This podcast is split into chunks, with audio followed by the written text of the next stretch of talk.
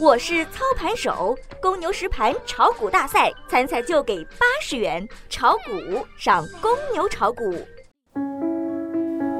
牛人收评：光头中阳短期看涨，节后首秀迎开门红。高层讲话首次提到股市，提高了市场的信心。今天开盘小幅震荡之后，在白酒和证券等板块的带动下，沪深两市小幅放量上涨。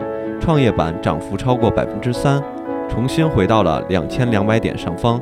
沪指连续突破五日线和十日线，均朝六十日线发起了进攻。由于高层对股市的呵护，今天全天走势比较平稳。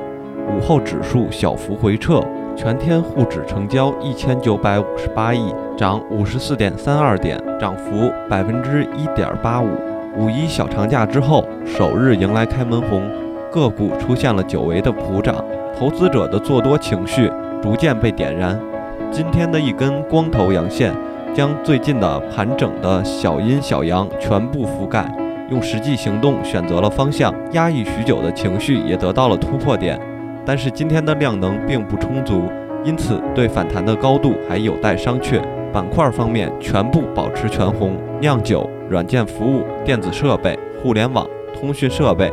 食品饮料和半导体涨幅居前，个股涨停板达到五十七家，白酒个股出现涨停潮，无跌停板出现，仅四十二家个股小幅翻绿。今天经过上涨，三千点整点关口再次到了眼前，这次携带利好进行突破，应该更为顺畅一点。对于后市整体保持乐观，只是对于量能是否能够放大而有担忧。其次是解禁潮抛压一直存在，今天的光头中阳线是短期看涨的形态，手中个股暂时吸售。我们一起来观察这第二次突破的力度能有多大，是否能够突破站稳。好了，今天的小白收评就到这儿了，明天同一时间再见。